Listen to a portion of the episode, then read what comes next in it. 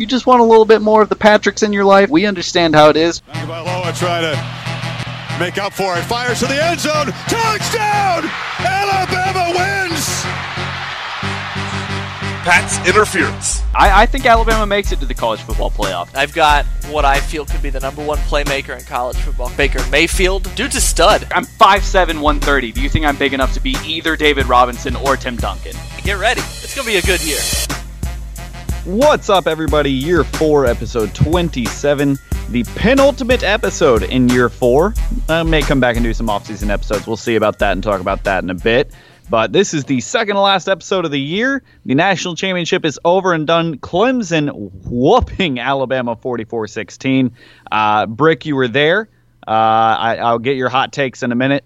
Uh, but for right now, this is a college football podcast, your favorite college football podcast. Uh, Pat's Interference is uh, myself, Patrick Norwood, my best friend in the whole world. Whole world. Patrick Brickman. Whole world in Birmingham, Alabama. I'm in Durham, North Carolina. We are Alabama graduates uh, who have been doing this college football podcast for a few years now. Um, let's go ahead and get social out of the way, shall we? No, we'll plug social later because it'll tie in better. It'll tie in better. Yeah, uh, we'll Brick, do, how are you? Yeah, uh, I'm good, man. Um, it's been a while since we since the last time we podcasted was before uh, the national championship, but you know everything that's been you know we're we're we're two working men, um, and you know you went on a little cruise, um, and cruise. then I didn't. Well, I didn't do anything since the national championship. Yeah. So how yeah. how was your uh, how was your how was the cruise? The, the cruise was good. I, I would be remiss if I didn't mention that right before the cruise, my grandfather did pass away. He was a lifelong Alabama fan. Uh, I know he was crushed after the game on Monday night, uh, and he, he passed away in his sleep later in the week. So rest in peace, Glenn Williams. That's my mother's father. Uh, I don't think he would have ever listened to the podcast, but I'm sure if he would have known how to work devices, he would have listened to it. Uh, loved Alabama football, loved SEC football. Uh, he will be missed, but I know he's in a better place. So now that we're past that, RIP, uh, the cruise was great. Jade Stoner and I had a wonderful time. Uh, met a lot of wonderful Bahamians. Bought bought a lot of things. Ate a lot of food. You know, partied all the time. Got down tonight. All that stuff.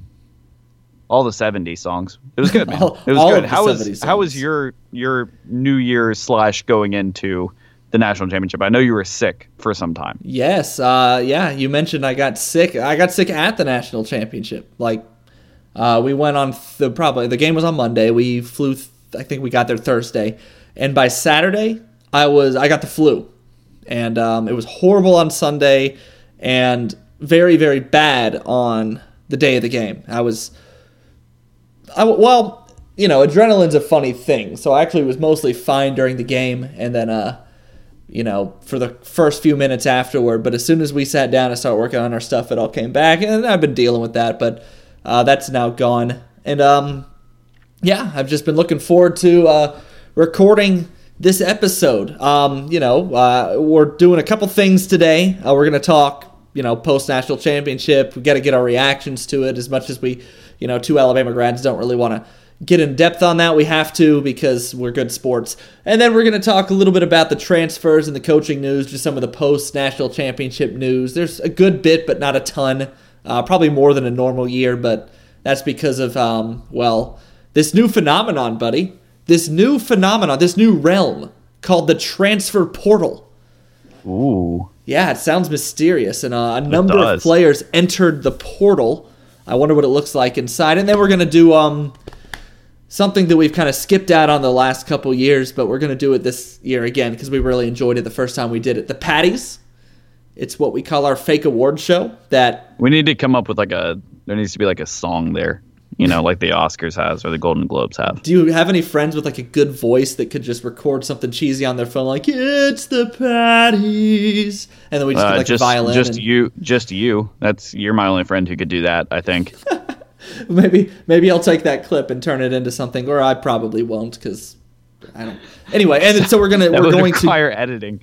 we're gonna go over the nominees for these um sort of sort of college football season wide related awards where we you know it's it'll be fun. We're gonna have some fun with that it's, as well. It's so the patties. It's yeah. the patties. Don't worry about it. So that's what we're doing today. Um, Oh, I guess we said we said we're going to start with the national championship. Uh, buddy, Alabama in this game learned a lesson that they hadn't learned in a long time. You know, they Yeah. they th- they thought it don't be like that, but it, it really do be like that sometimes. It, be, it, it do be like that sometimes. It, it really Uh, do.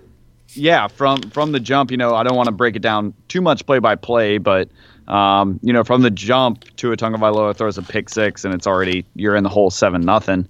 Alabama charges back um, going into halftime. You know, it didn't look great for Alabama, but it, things could have been going a lot worse. Um, you know, and so I, I think fans were still optimistic, uh, and then Clemson completely dominated in the second half. Um, just never looked back. Really kind of took their foot off the gas in the fourth quarter completely. Um, Trevor Lawrence with a heck of a game 20 for 32, 347 yards, three touchdowns. Uh, Tua didn't have a terrible game, did throw two picks. Um, uh, he's 22 for 34 for 295 and two touchdowns. Travis Etienne carried the ball pretty well. Uh, Alabama had a great ground, ground game running, but it came to a point in the game, Brick, where they just couldn't really, they couldn't afford the time to run the ball. Um, so you know, it just uh, kind of went away from it. Um, and then eh, Ross and Jeudy both had heck, just unbelievable games. They did. Ross especially six catches, 153 yards, and a touchdown. A couple of one-handed grabs that were unbelievable. Um, Jerry Jeudy had a big game too, breaking ankles left and right like he normally did. Um, was really hitting his routes very, very well, and then soft hands through the catch. Um, but it was just too much Clemson in this game. Uh, Nick Saban's worst loss at Alabama. Um, so, Brick, I want to ask you. I, I, you know, again, I don't want to break down play by play of the game. What was the absolute turning point in your mind? Because I think you had a good take on this. Uh, as to when you thought, "Uh oh, Alabama's in a lot of trouble here." Well, there's a there's a point to where, you know, because this this became a, essentially a snowball scenario where it just kind of snowballed out of Alabama's direction, and they just never they didn't respond to it well at all because it's a situation that none of the players It's on the team had ever been on. It's new. That no Nick Saban team had ever been in that position, but you know, Alabama never really felt at any point in the game that they they never felt in control, but they also never felt like the better team on the field. In my mind, there was not not a point in that game where I'm like Alabama's playing better than Clemson, and I'm sure probably the players on the sideline, even even when they responded to the pick six with a bomb to Jeudy, I I mean, then immediately Clemson goes out and scored a quick touchdown. Um, and then, uh, you know, Alabama takes a 16 14 lead. I mean, Alabama took a lead in this game, but they took a lead off of a field goal when they were, you know, on the three yard line. I mean, it was like that was a win for Clemson, and that was the point where it got. At, I mean, that was the first. That's the last score that Alabama had in that game, but that was the Right. point where just Clemson just flipped the switch and just dominated for the rest of the game. That was probably when they scored the field goal. I think you're on the ESPN um, site. You could probably see exactly when it came, but it was probably mid second quarter. Uh, you're correct on that. Um, yeah, it was. Well, it was actually right after it started. Oh, was Uh, it? was 14, Okay. 18 left in the second quarter. Okay, so right after the second, that's right because the um they were going third and goal going out of the first quarter, um, and then yeah, I mean for three quarters, Clemson just everything went right for them, and they, I mean, Right. Alabama did a lot of shooting themselves in the foot too. There was there was a lot of miscues, a lot of dumb penalties, interceptions, uncharacteristic things uh, by Tua for sure. Um, a few dropped passes, even I think. Yeah. Uh, but Brick, the you you said something, and I I will I while I don't want to disagree with you, I will I will put something in your brain because I want you to think of it in this light as well. Um, Alabama was running the ball all over Clemson pretty successfully in the first half, correct? yes, they, they were they were pretty successful, So, especially, especially asked you- Jacobs. what what I'm trying to say is through the first, I would say you're right. After that field goal, it never felt like Alabama had a chance at all. Uh, but I will say, um, up until that field goal, Alabama was establishing a run. The pass game was kind of picking up. It just seemed like they were going to find their rhythm at some point and just kind of never did. And after that field goal, it really didn't. But I still thought Alabama was the better team up until that field goal, just because they were able to establish the run games as hard as they were. Yeah, I guess. Yeah, I see what you're saying. Um, but I, I don't think that Alabama ever felt comfortable. I, I don't. I because when they even when they scored, they they you know Clemson would have a quick response. Clemson was doing things against Alabama. We we knew we said going into the game. I knew what I thought I knew what Clemson was going to do, and they were going to attack the corners. Um, and they were the I was I was afraid of Justin Ross and Tee Higgins. That was my big fear. I'm like Yes. I don't know what the answer is going to be to them, and that was that was the matchup that, that decided the game because they were pretty. I mean, like you said, I mean Etienne and, and Josh Jacobs were having similar type games. Tua and Lawrence were both passing Najee the ball Harris pretty well. well. Najee Najee, Harris Harris was running as the ball pretty well, but you know, you know that that first. I guess the first quarter was the only, and and even after you said after the field goal, it didn't feel like Alabama could win. I thought they. I mean, I still thought they would win after the field goal when they went up 16-14, but that's just to me where you know Clemson just everything came to a head for them, and and you know Alabama shot themselves in the foot a couple times. Clemson, I think, got two more touchdowns before halftime. We knew Yeah. coming out of halftime that Alabama was they were getting the ball and they needed to come out and score, and they didn't. They just I don't remember how that drive ended, but they didn't, and then Clemson scored again, and then it was like, oh, Yeah. okay, this is now they're down Yeah. 21. Nick Saban's ever been here. Oh, man, that's that's the last thing that needed to happen. Tua threw a pick, and it was over. It's it's over. It's over. So Clemson is your national champion. Um, the first team to ever go 15 and 0. Um, you know, I, I still I still don't know of anyone in the country who doesn't think that it's going to be those two teams at least in the conversation for the national championship this time next year or well, I guess not this no time doubt next year, that they're going to be one and two. You know, Right. Every poll is going to be different. One, some polls are going to have Alabama at one. Clemson's going to be at two. There's not going to be a single poll, that legitimate poll, um, viable poll that's going to have either of those two teams out of the top two spots. Right, right. I agree. Um, so just going from here, uh, there's a couple of things I want to talk about. If you're Alabama, we'll talk Alabama first. Um, if you're Alabama, where do you go from here? What are your next steps? Um, lost a lot of pieces on the defense.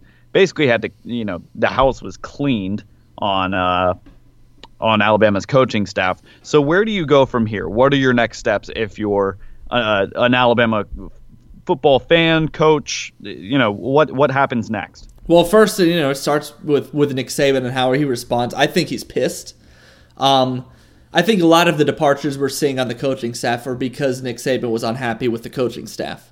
I don't think Enos was part of this plan. I don't think Josh Gaddis was part of the plan, but I think pretty much everyone else. Lupoi, I don't think he was um, going to be back a defensive uh, coordinator, regardless of what happened in this game.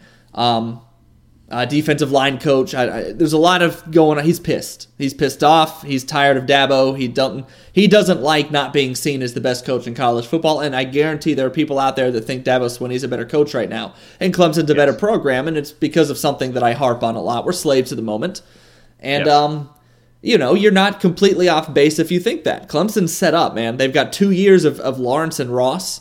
They've got good running backs. They got other receivers that haven't played yet. It feels like Alabama right now, you know? They feel Yeah, like the way sure. we feel about Alabama pretty much every offseason. So there's two teams right now. There are two kings of college football, but one of them's wearing the crown. Right, And Nick Saban's got to wear, you know, he's got to get that crown back. And so right. they're not in, they're not in trouble. It just you know if you're a fan, you ask you know if you're a fan. Alabama's standing in college football is not in trouble. It just you know it sucks that they lost. The dy- the dynasty's not dead. No, There's there's all sorts of hot takes out right now. I mean, it- it depends it- on who you want to go to. There's people like you and I. I think uh, you know Alabama had a very bad night. Both of those teams play their A game, and it's you know I think Alabama wins six out of the ten. But they weren't better on that night, and it showed. And that's it showed. what- you know, and you gotta Clemson- just and that's it not a knock at. Clemson. What Um, the hard thing for Alabama fans to swallow is that they don't get to do that a lot. You know, Right. I'm a Dolphins fan. You're a Braves fan. We're fans of other teams that don't win every year, and it's yep. and it's it Predators. Yes, you know, um, and they're just games where they're just we man we just sucked. We just sucked today, man. We were just bad. We were bad, and you know Usually Alabama can get away with doing that, but not in a national title game. And Alabama's never come out and played like that in a national title or semifinal game, and it's a new feeling. Even when they've lost to teams, even when they lost to Clemson the first time, even when they lost to Ohio State and you know other than like Oklahoma, but even then they didn't lose by that much. Alabama's never lost by more than two touchdowns, so it's a new feeling. Right. We don't get to sit here and go, well, if this had gone different, Alabama would have won. I don't think there's anything that could have gone different in that game. Right. Even Alabama scoring a touchdown instead of the field goal that really changes the outcome of the game. No, uh, you know, I, I, well, I don't know. I'm because it's a butterfly effect. It's all about momentum. It's all about the butterfly effect and all that type of stuff. But I, I, I get what you're saying. There's, there's not a lot that could have happened that really um, changed the structure of the game as far as game Alabama was out motivated, out coached, and outplayed, and and and, and out schemed. Just Yeah. that's the and it happens. Every team does. I mean, you know, Jordan lost basketball games. Jordan had bad shooting nights. Eventually, James Harden's not going to score thirty points in a game, and you know, sometimes Usain Bolt wakes up feeling just a little slow. It happens. Yeah. Yeah. Um, so no, I think uh, the Alabama Doomsdayers are, are back and can you know convinced that it's the end of the dynasty and the road leads to nowhere and all that. And I I just don't feel that way. Alabama just signed. Uh, Nick Saban just signed his greatest recruiting class of all time. Uh, what many are calling anyway. Yeah, and here's Um, the and here's the big thing about that because every time this happens, right? Alabama lost to Ohio State, uh, Alabama lost to Clemson, and Alabama's lost to Clemson again. Every time it happens, Nick Saban always comes back with a response. So if there's one like, it's not silver lining because there's no way to silver line a loss in the national championship game. Hey, if you'd won, then your legacy would look a lot different, right? If Drew Brees Right. was going to the Super Bowl, which he should be, going to a Super Bowl at 38 changes your legacy in a way that he's not he might not ever get back. But Right. Or, you know, if you're Dee Ford and you line up off sides because you went to Auburn and you didn't learn how to do it correctly, then yeah, you're also, you know, that messes up your legacy as well. So I get what you're saying. exactly. But this doesn't this isn't going to crumble the program. Like, hey, some teams when they lose stuff like this, they never recover. That's it. Yeah. You know, and I, I if I sat here long enough, I could. I mean, I, the the Cavs. The Cavs Yep. just lost. You know, they lost. They got swept by the Warriors, and the team just. I mean, LeBron left, but and there's other. There's plenty of them. There's plenty of embarrassing losses out there. Michigan never recovered from the loss to App State. Just never did. You know, but Alabama's always come back and won a title the next year. Yeah, exactly. So uh, on the on the flip side, uh, this is the last thing we'll mention about this before we put a bow on the season. Uh, Clemson, you've got a hot take about Dabo Swinney that I want you to get into right quick. Yeah, I think that this. I think that this. In my mind, I and I could be off. I have no idea what the man's thinking, but I, I don't see any way he goes to Alabama after, you know, if Saban, let's say Saban leaves within the next two years, three years. I don't see any way Dabo follows and goes to Alabama. He's got it too good. He's got it too good, and honestly, he's got to be looking at, at, at what happened and what's happened, you know, in the prior years, and going, all right, I'm at Clemson. I have something built here. They're going to be naming the stadium and street names after me for for 100 years to come. Why why why would I leave? Uh, uh, you know, how is how is Alabama that much better than what I've built here? And I'm not Right. sa- I'm not saying if this is true or false, but this is what has to be going on in his head because he's going, you know, I played these guys 3 times in national title games. I beat them twice. And the first time they needed an onside kick to, to beat me and a, and a kickoff return for a touchdown. So man, I've got these guys then number. you played them in the playoff and got slaughtered. Right, but but uh, hey, national titles, national championships. He's he's won two of three, and uh, this again. I'm not saying that this is right or wrong, but if I were in his shoes, this is how I'd be feeling about myself. I'd be going, man, I got these guys' number. I got them. I just beat them at 28. Nobody's ever done that against this coach. Yeah. I gave him his Yeah, worst loss right. since 2006 against the Bills. By the way, Long that was the Dolphins. Yeah, I'm not even gonna. I'm not even gonna get into that. But um, yeah. So again, that that's my hot take on Clemson, and then just if if you ask me to to put money on a team to win the title, right? I've always said Alabama on this podcast, but man, I'm I would have trouble not doing it on putting it on Clemson. I Yeah, re- it'd be. I mean, I, I want to wait really and see would. who Alabama gets in the office first, but much much easier road to the playoff. I mean, and I'm just saying they're set up. They are set up. Right? Much easier road. Their toughest test. They're going to play Texas A&M next year, but so is Alabama. Their toughest Right. test outside of A&M in their own conference is Syracuse or whoever they play in the ACC title. I I mean, I don't know. It's- Yeah. I don't know what to tell you. So, plus, you know, yeah. they get two more Syracuse, years of Syracuse does get them at home next year. Um, they do play Texas A&M, but uh, that game will be in um, in Greenville, so that you know that's not really. I, I don't know. I'm not huge on Texas A&M next year like everybody else is. No, I think they're I think they're uh, ascending. I don't know that they're ascending to a power, but they're they're on the rise. Okay, and I would like to remind everybody that uh, I was pretty much picking Trevor Lawrence is my Heisman next year in probably early November, late October. I just want to tell everybody that I was doing it before it was cool. I am a Trevor Lawrence hipster. Yes, you are. You are also saying, uh, and I quote, "Who in the world is going to beat Alabama?" I did So- say we we both said that back in October. right, right. We So, just shut out just- LSU at home. Or Yeah. yeah. in LSU. But yes, we just shut them out. Who's beating well, this team? We just Brian shut out the number West. three team in the country. Brian Denny West. So, um, yeah, uh, there's plenty more time to talk about Clemson, Alabama, Trevor Lawrence, all these guys. I mean, Trevor Lawrence is, you know, he's the new golden boy. Sorry, Tua, but you're now number two. Like I said, there's two there's two kings Again. of college football, but only one of them is wearing the crown right now. Right. You're number two again. Yeah. uh, okay, to wrap up uh, the college football season, I'm going to read this every year because I, I love this quote. Um, it's a tweet from EDSBS after the national championship in 2018. Um, he said, I get to do this as a part of my job, and it is always a joy, as stupid and as flawed as it is, to watch college football with you all. It is a joy because of the players who who deserve so much more than they get, and will probably one day get their due. Uh, because you only get to watch them so long before they go and become something more adult, hardened, and cynical, something more like you probably are as an adult. And by seeing that for just a little bit, you can get something really, really joyous sometimes. And that's a lot of the reason I can still watch college football. So thank you for playing along. That quote hit me harder this year than it did last year.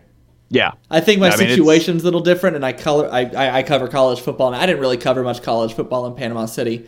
We covered FSU, but not, you know, it. College football is is the ticket where I am. So it, it- yeah, man, that was awesome. Yeah. Yeah. So that's, I mean, it's, you know, it's So the greatest sport in the world. I hope I hope Here's- you read that again next year. Don't don't forget to read it again after after uh, year five of Pat's interference. Um, Uh, here's here's a hot take too. You know what? I'm going to save it for the sound off. Never mind. Let's move on. Let's move on. Let's move on to the coaching carousel. And oh boy, what a carousel it is! It's a carousel driven by Nick Saban at the helm that's spinning so quickly it's just launching coaches out of the carousel.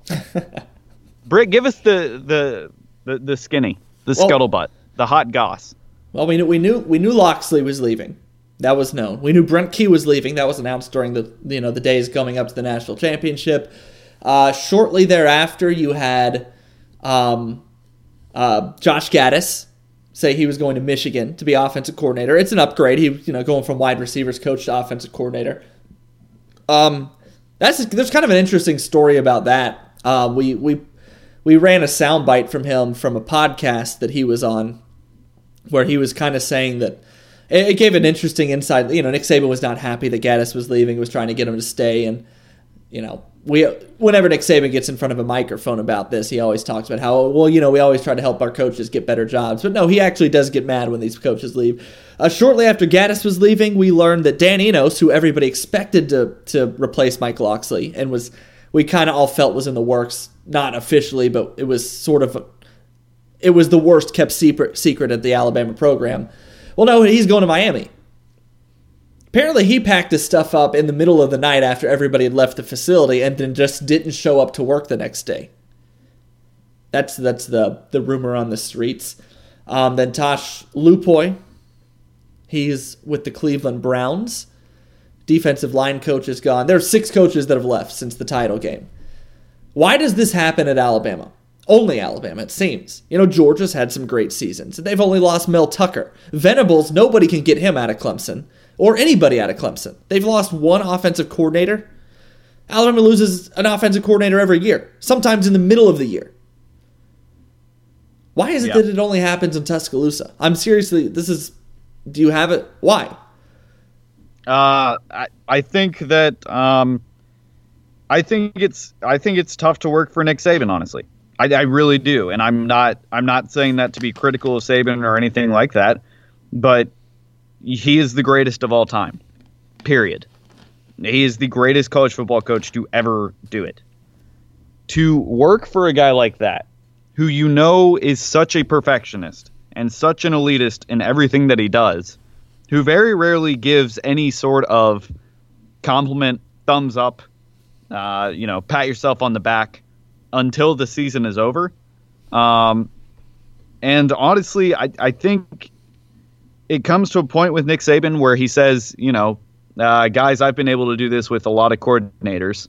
Um, so when we don't win a championship, it's not me. It's got to be one of y'all.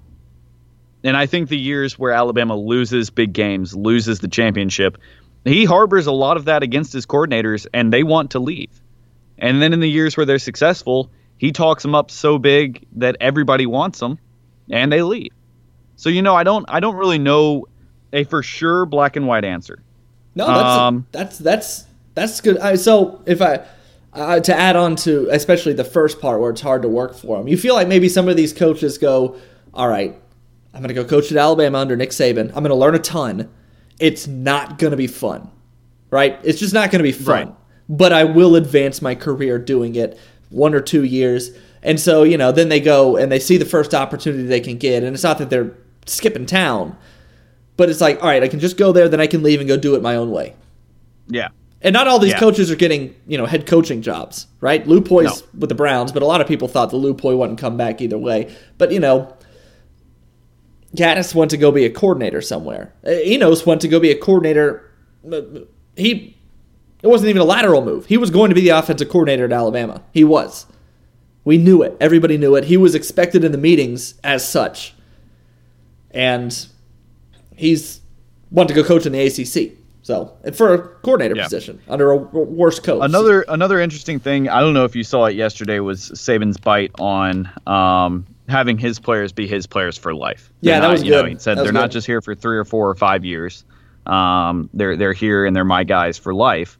Um, so then, on top of that, uh, he went on to say that he felt like one of the reasons this year they weren't successful is because the coaches did not do the coaching staff did not do a good job of building relationships with the players. Wow, that is.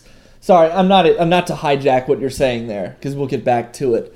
But the fact that they they were undefeated, they were going into the national championship. They were in the discussion of the greatest team in college football history. What they did from September to the end of October, to really to the end of November, had not ever been done. They were beat the margin of victory, stuff like that, just untouchable.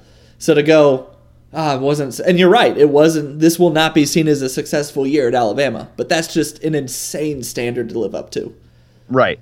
And that's I think that's part of it too. Is just yeah, um, you weren't good enough because you didn't win one game. 14 Uh, and 1 and everybody kind of came out just just feeling bad about this team after f- just 14 and 1 you never Yeah. want to be the team that gets the one game doesn't define you speech from nick saban Right.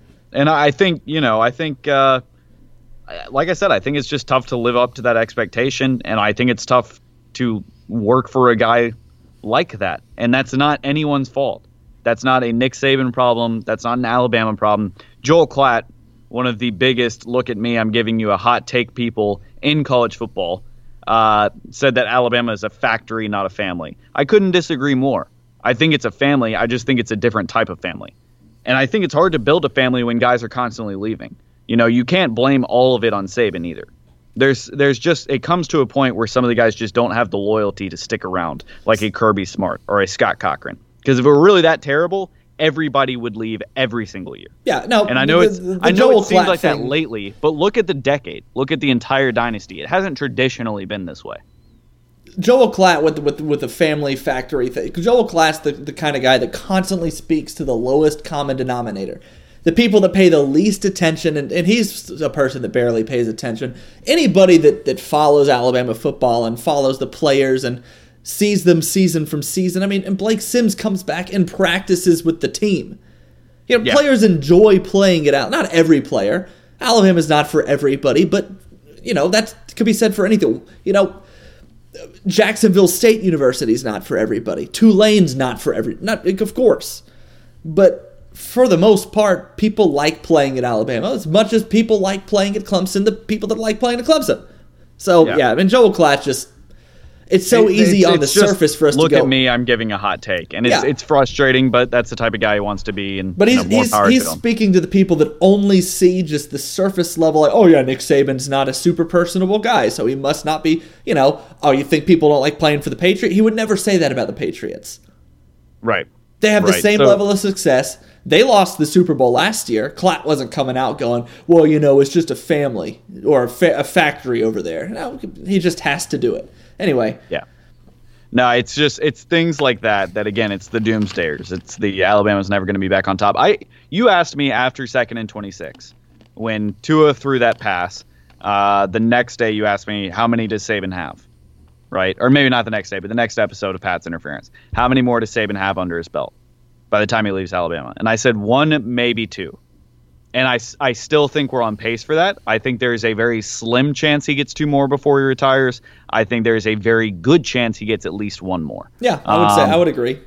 It's just, and I think honestly, another uh, another thing to the testament of college football and why I love this sport so much is, do you know how hard it is to become a back-to-back champion? Because you do now. Look at the last four years.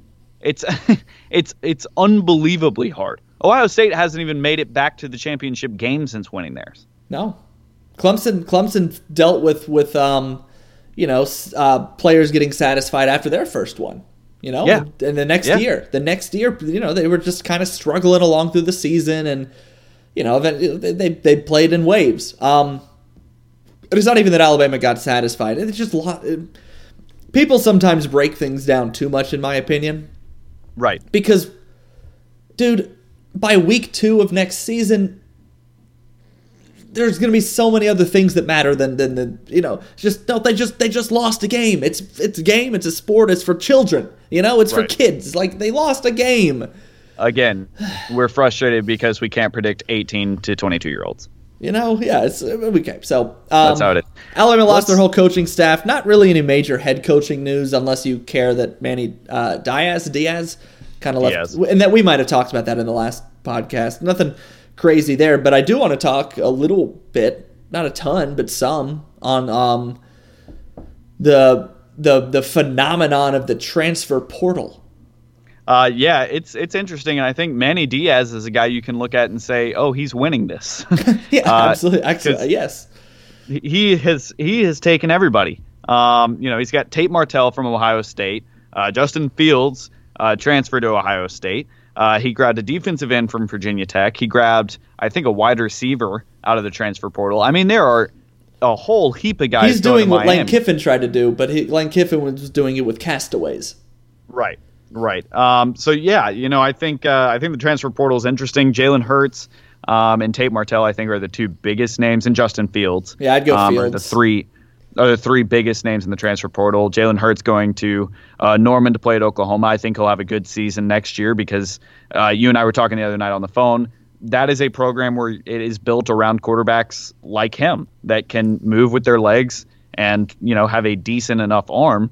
Uh, and I, I think he's he's going to have a huge year next year there. Um, you know, I think he's definitely um, going to win that job and be the guy for them and lead them to maybe not an undefeated season or even a playoff season, but definitely a, a 10 win season, I'd say. Yeah, absolutely. I I expect you know Jalen Hurts going to Oklahoma is, and I've had people try to tell me that it's not good for Hurts. It's too much. I don't know. I don't even know how anybody can. I don't, yeah. uh, Look at that and go-. Again, pe- so so many people are. I don't even know. Like maybe they're not competitive enough, or I don't know what it is. But again, Jalen Hurts. Nobody puts themselves in other people's shoes. Maybe is what I'm trying to say. That guy has to, if if nobody else believes in him because nobody believed in him after the national championship. Right? I didn't. Right. You didn't. None of us did. Nobody did. Alabama fans were like, he needs to transfer. We don't even want him on the team because we don't want him in the discuss. He's he's a hindrance to Tua, and all we want to see is more of number thirteen. And nobody believed in Then the he- guy Then he saved the season. right? And then we all okay. Well, we'll admit that he's good. He's just not good enough. It's nobody believed in him. He's a competitor. He has. To, yeah, none of us expect him to go be an NFL superstar, but that shouldn't stop him from trying to chase that dream. That's what pisses me off sometimes about people. It's like, no, Yeah. okay, sure. Like, I'm just trying to think of a, you know, a, a Derek Keefe at Alabama. Yeah, he's not. He's probably almost certainly not going to go break records in the NFL. But he should absolutely be chasing that dream. You don't have to talk down. You know, it's just anyway. So Hurts took. Remember the situation he was in this time last year. Just try to remember. I know it's hard because so much has happened, and we all know what it became of it. Think of where he was at this point last year. Right, we were talking about is he going to transfer to FAU to play with Lane Kiffin? Um, you know, we, Right. we, we we weren't throwing. He's he's about to go be the starting quarterback under Lincoln Riley Yeah. at Oklahoma. Yeah. At Oklahoma. At Oklahoma. And- again, I, I think he I think he is a big win for the transfer portal. Um, I, I, for him personally, I would say the other I think is Justin Fields, um, going to Ohio State. Uh, very interesting there. Tate Martell. Uh, if you know the name Tate Martell, uh, he's ass my dude. He's ass my was, dude. Was Tate Martell's quote. Yes. Um, but I think Justin Fields heading to Ohio State is huge because that's again another conference where a quarterback like that can succeed. Uh, Oh, and Justin yeah. Fields was very unhappy at Georgia. I think Justin Fields is an, an immediate Heisman Trophy contender. You know, I'm not. I don't know if he's going to be it, but I, I, I, he has that talent, and I've said that for a while. I mean, him and him and Lawrence were one and two, one A and one B last year as far as Yeah. quarterbacks, and all, I all think, we remember I of think it's Justin interesting Fields. too because do we know if he's eligible to play yet? I don't. I don't know. I don't know if he's gotten. A lot of people expect him to get that waiver. I don't really Right. know. There's so many loopholes. I mean, Tate Right. Martell's trying to find a, some sort of waiver, and he how why he just did, you know he's.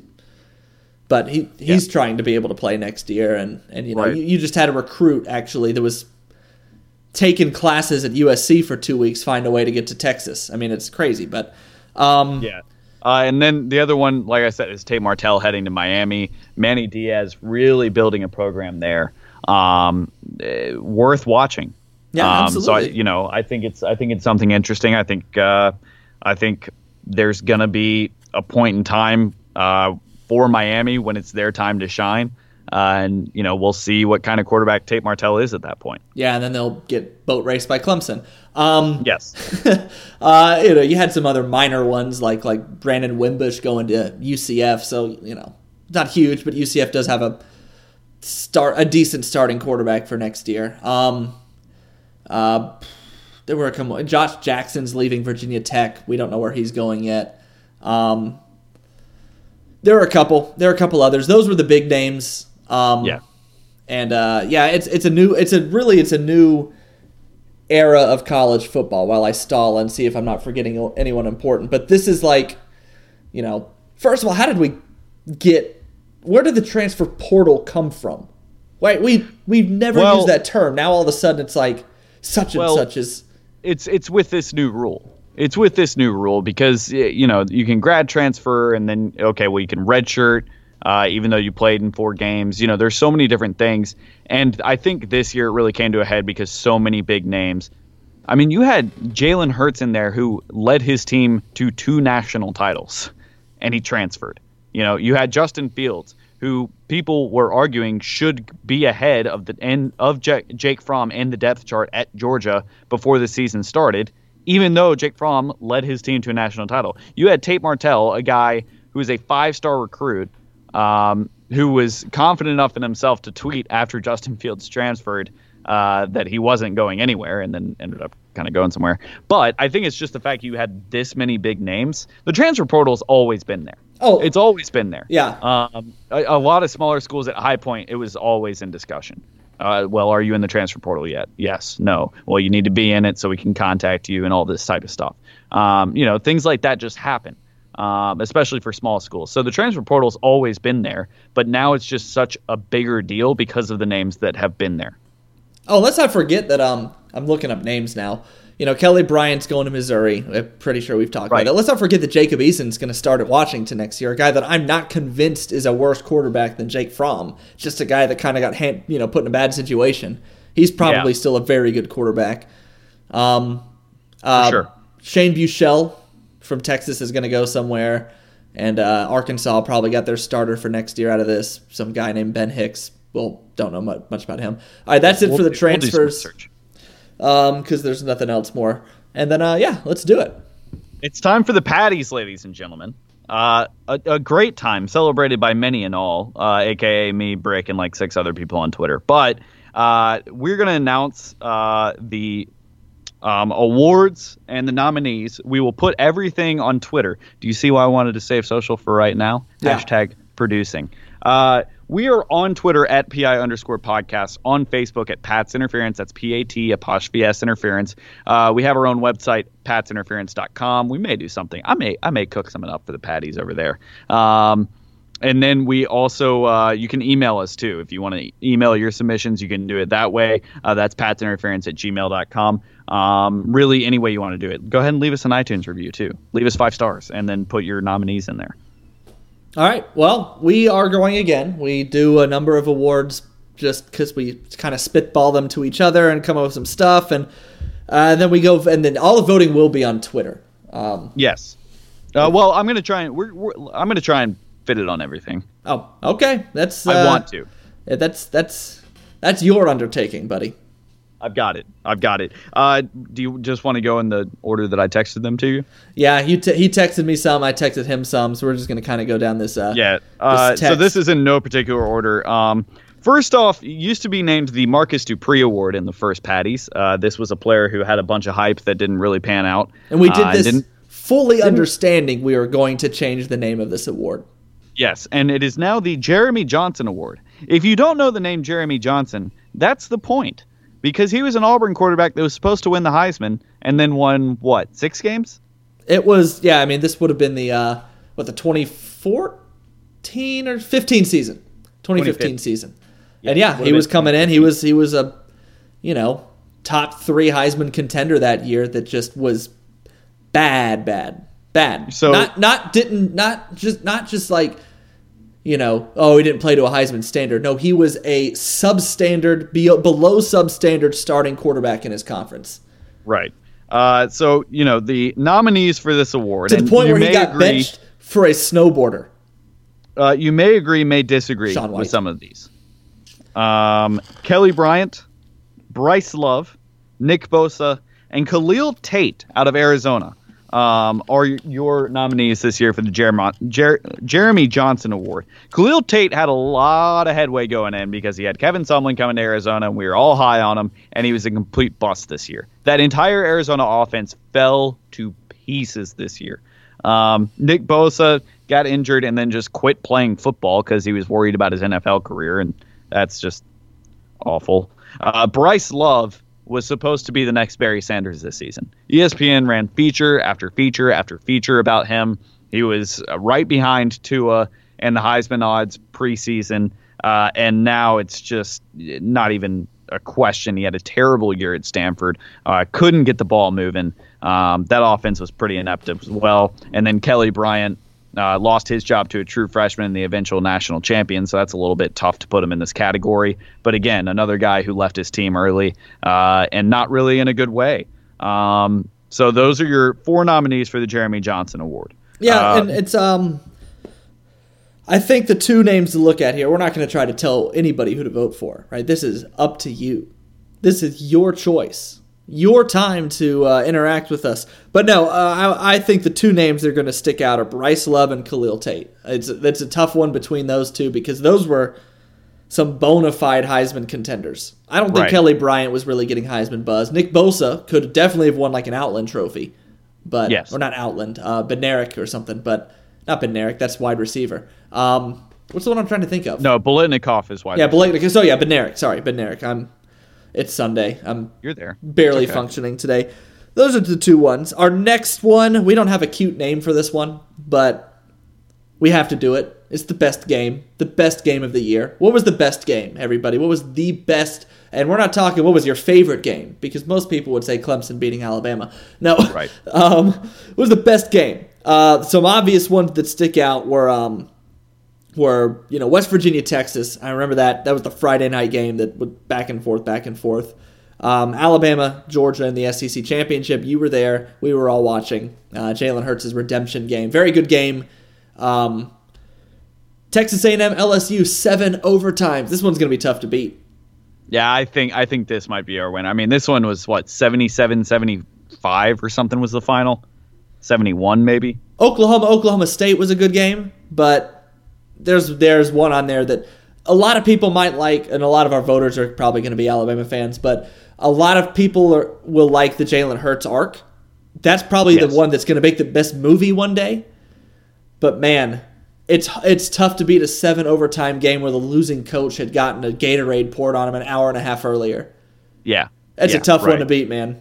That's that's that's tough. Those were two great games that happened uh, almost in back-to-back weeks. Yeah. Um okay, the best play or it was back-to-back weeks. I'm sorry. Yeah, it was. Uh, the best play uh, i'm going to try and put some links on twitter so you guys can see these if not you can kind of look them up tj vasher uh, out of texas tech with a one-handed grab down the sideline over Ole miss It- one of the best one-handed i would put it up there with odell beckham jr's i mean it was one of the best one-handed catches i've ever seen um, in that texas a&m uh, lsu game uh, kellen mond in triple overtime scrambled for what seemed like five minutes and then threw off of one foot into the end zone. Uh, I think it was Rogers down in the end zone made a one-handed grab where he tipped it up to himself on like third and 28 or something.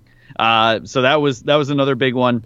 And then I know this sounds ridiculous. I don't know the players' names because the broadcast was so bad, but it's one of the hardest football hits I've ever seen.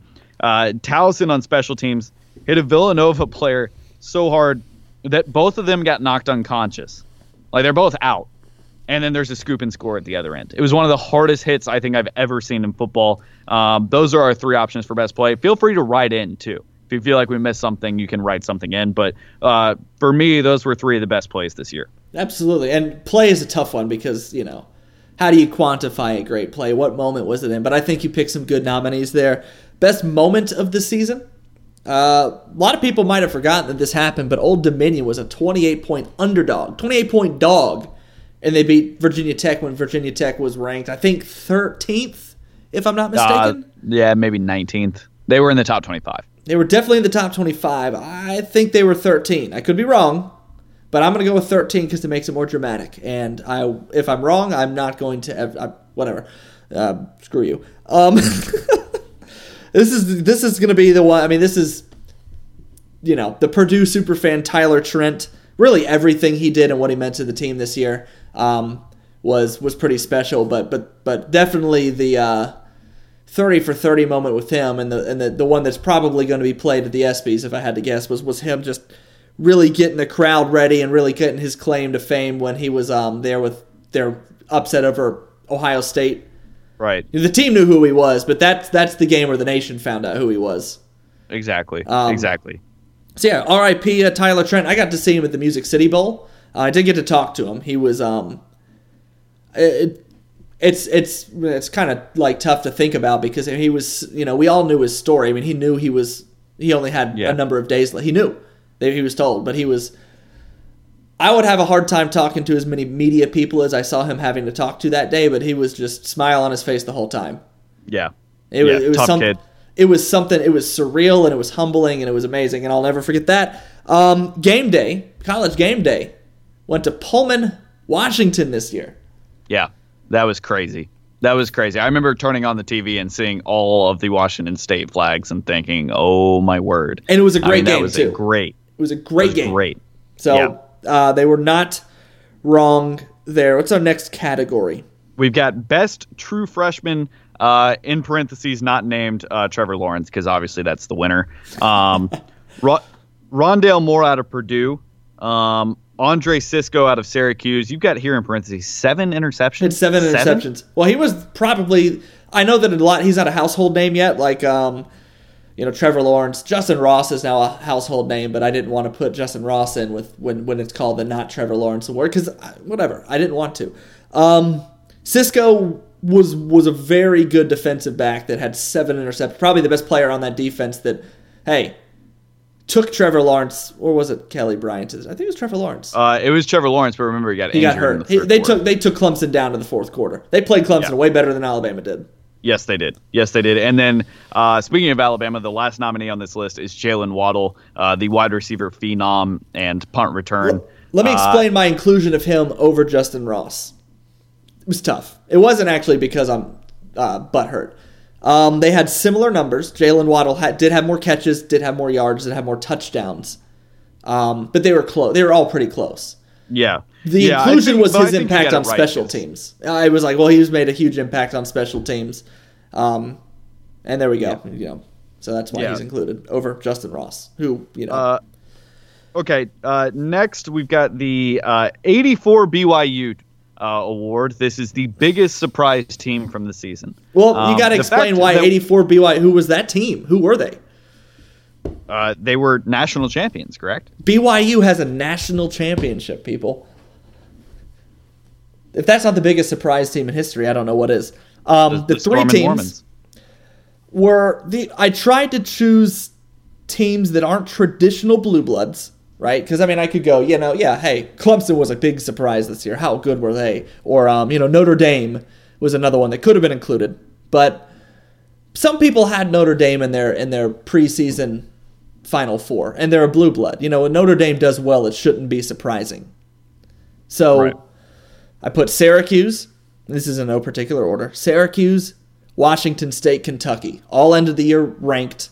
All I think had three or less losses, and all had big upset wins on their season. So Right. this is the only one where I look at it and go, I don't know who I would pick there.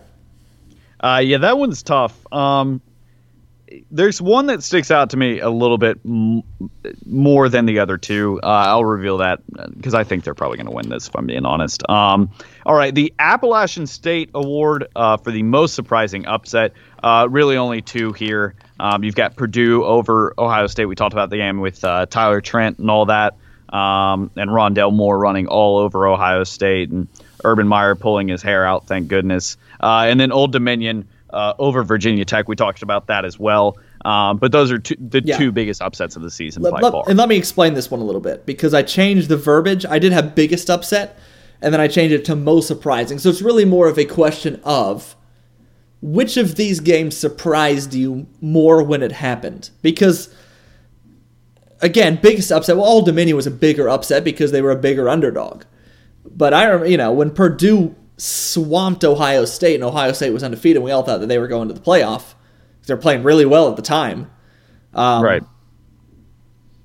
I remember just being holy cow, blown away that that was the week that Ohio State fell. So it's up to you. Hey, it's it's it's a question of which one surprised you more when it Uh, right. I like I like the phrasing on that. I like the change of phrasing. Um, all right, we got the last day of school award. This is the most anticipated matchup uh, for next season. Yes, You all got- non-conference. They can't be conference matchups because, of course, you know everybody looks forward to uh, Ohio State, Michigan, Auburn, Alabama. So this is non-conference. Right. I'm a little shocked you don't have Alabama versus Duke on. here. Yeah. Okay. uh, LSU at Texas, Notre Dame at Georgia, uh, Texas A&M going down to Clemson, and then Auburn and Oregon. Uh, they kick off the season. yeah, they're in Jerry World. I'll probably be Yeah. there if I had to. Yes. That's that's going to be a fun one. That's going to be a fun one. Uh, you get to see Justin Herbert in the flesh. Get to uh, see so this Justin is this is a good little list. I'd love to see LX, LSU at Texas. that's again we're, t- we're trying not to tell people what to vote for see and it's tough because lsu texas we haven't seen yet like that's that's a that's probably going to be the one that wins if i had to guess. But you know notre dame notre dame georgia was such a good game the first time. Texas a&m clemson was a great game. Um, and uh, probably the only game that clemson's going to be challenged in. And then uh, auburn oregon's that kind of kickoff vibe the, the the dallas thing. Auburn wasn't very good this year and, and oregon was pretty good. Not great. Yeah. so they, they You know. the wheels kind of fell off after Right, I'm I'm sell Oregon. I'm trying to sell that one more than the other three, but I do think it's obviously less. All right, the next uh, the next award, great friend to this um to this podcast, just a just a swell guy. Really, when you think the word potential, right? I don't know what comes to your mind when you think of the word potential. Potential, you know, Mm-hmm. especially potential to uh, contribute to society. But I think of Rob Norwood, Patrick Yes. Norwood's older brother, older, uh, more successful um, brother. less was, attractive and shorter, but yes, my brother. I was gonna say I was gonna say more handsome, but you guys look like they, you look like the same dude. Nah, I've got a beard now. We look nothing alike. they look they look exactly alike.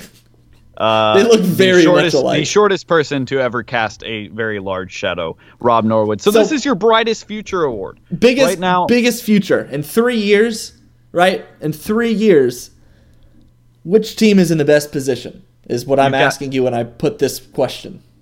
You've got Florida, you've got Texas, and you've got Diet Texas, or Texas A&M, as some people like to call them. Wow. All right, yeah. So you know, in three years, which one of these teams is the most successful? Is the best? It is tough to choose. I'm not sold on any of them, but I am very much Yeah. sold that they're on the rise. If you told me at the end of next season all of them would have seven wins, I would not be shocked at all.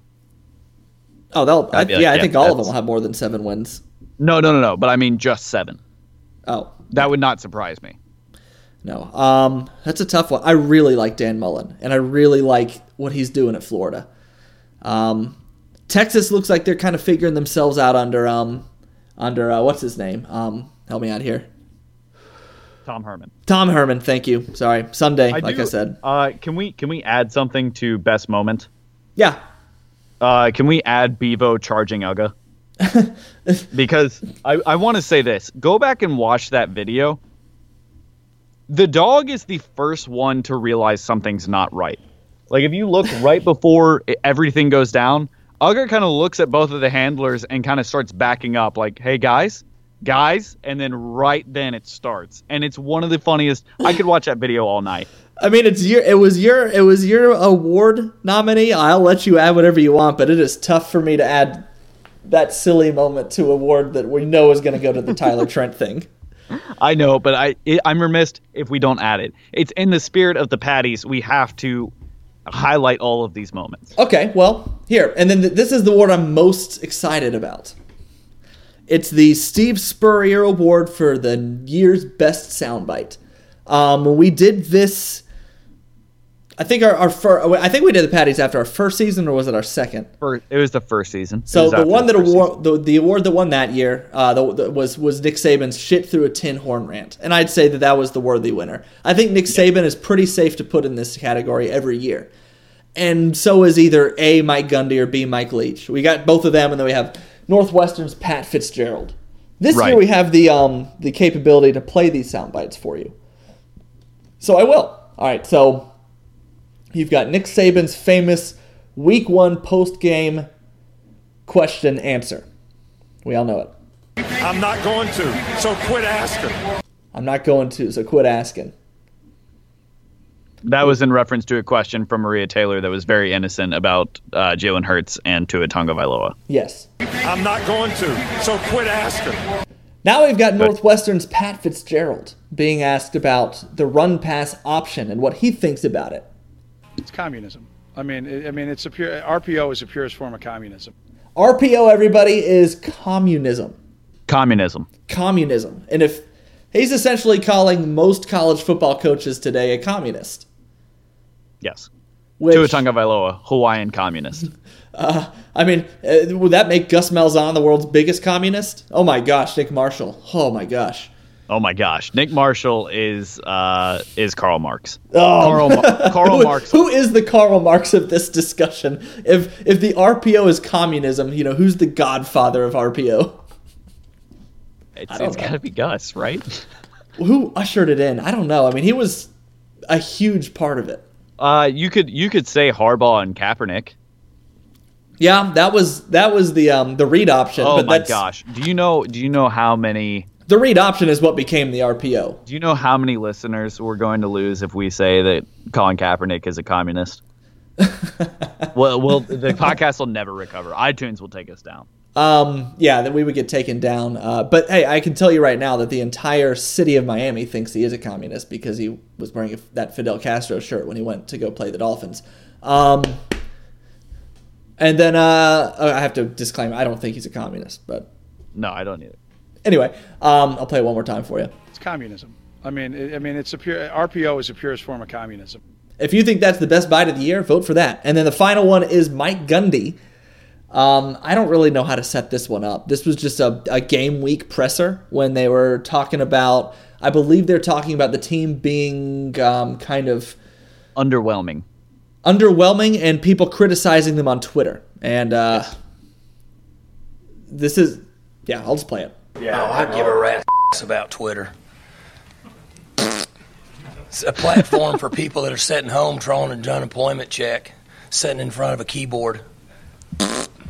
I, I love this one because I get It the point. It is he so was, childish. he was making a point that I don't care about Twitter. You know, I'm a man. I'm 40. I don't care about Twitter. Um, the fart noise was completely unnecessary, but he does Yes. it twice. He does it twice. He doubles down on it. He feels so good about it the first time. He's like a stand-up comedian, right? Like he, he's like, I'm killing right now. I've got to hit with it again. Because here, here's what it is. Here's here's what happened in that presser. He was asked, you know, your team's being criticized on Twitter. What do you think? Well, I don't care about Twitter. It's just a bunch of people sitting at home thinking, you know, collecting their unemployment checks. That's the soundbite. But he decides to go, Oh, I give a rat's about Twitter. It's a platform for people that are sitting home drawing an unemployment check, sitting in front of a keyboard. Everybody on Twitter Yep. All, all, everybody, everybody. This is the only award that matters. I'm sorry. It's the only one that has fart noises in it. Sorry, Tyler Trent.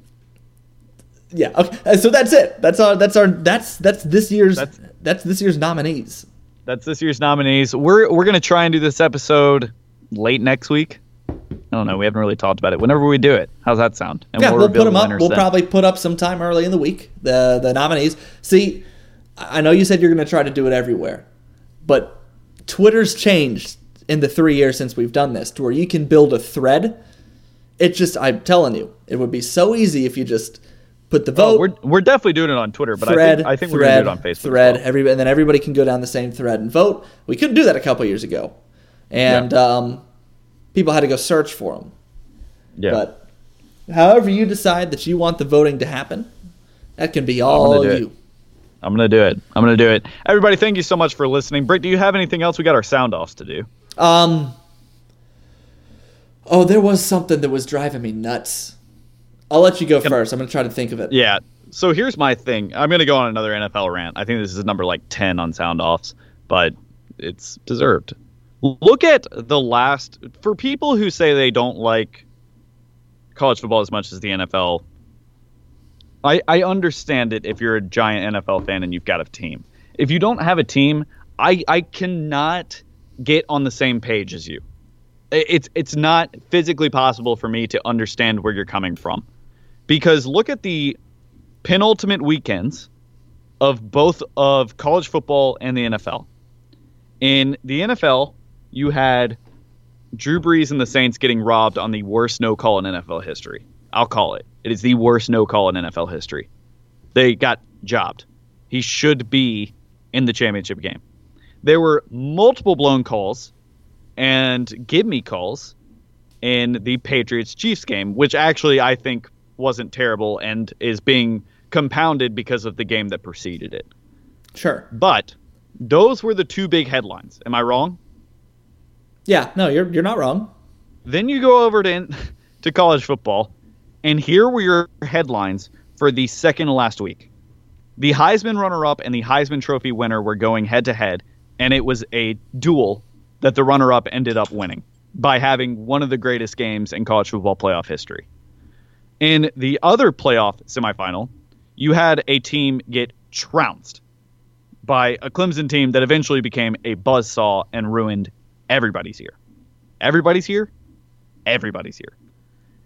Then you had the claimed UCF national champion Knights from 2018 coming in to play a decent LSU team that got shut out by Alabama. They got beat. You had a live bull charge a bulldog before a game started. That game ended up being another great game. You had all of these storylines all weekend long. And yet, some people still don't think college football is as good or better than the NFL, which it 100% is.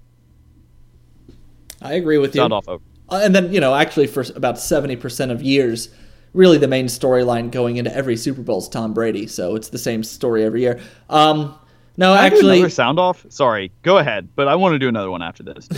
that's fine. Actually, mine was NFL related because I was trying to think about what we were. I was arguing, not arguing. I was ranting with somebody yesterday at McAlister's Deli as I ate my roast beef spud. Um, I don't know why, but that just grossed me out so bad. just roast beef on a potato, bud. Yeah, but you just the way you said spud was just Mm. terrible. Roast beef spud. Today's episode brought to you by McAlister's Deli Roast Beef Spud. Go pick one up today. They're if only you could crack open an ice cold spud. They're not a sponsor, but they do make a great spud. Um, no.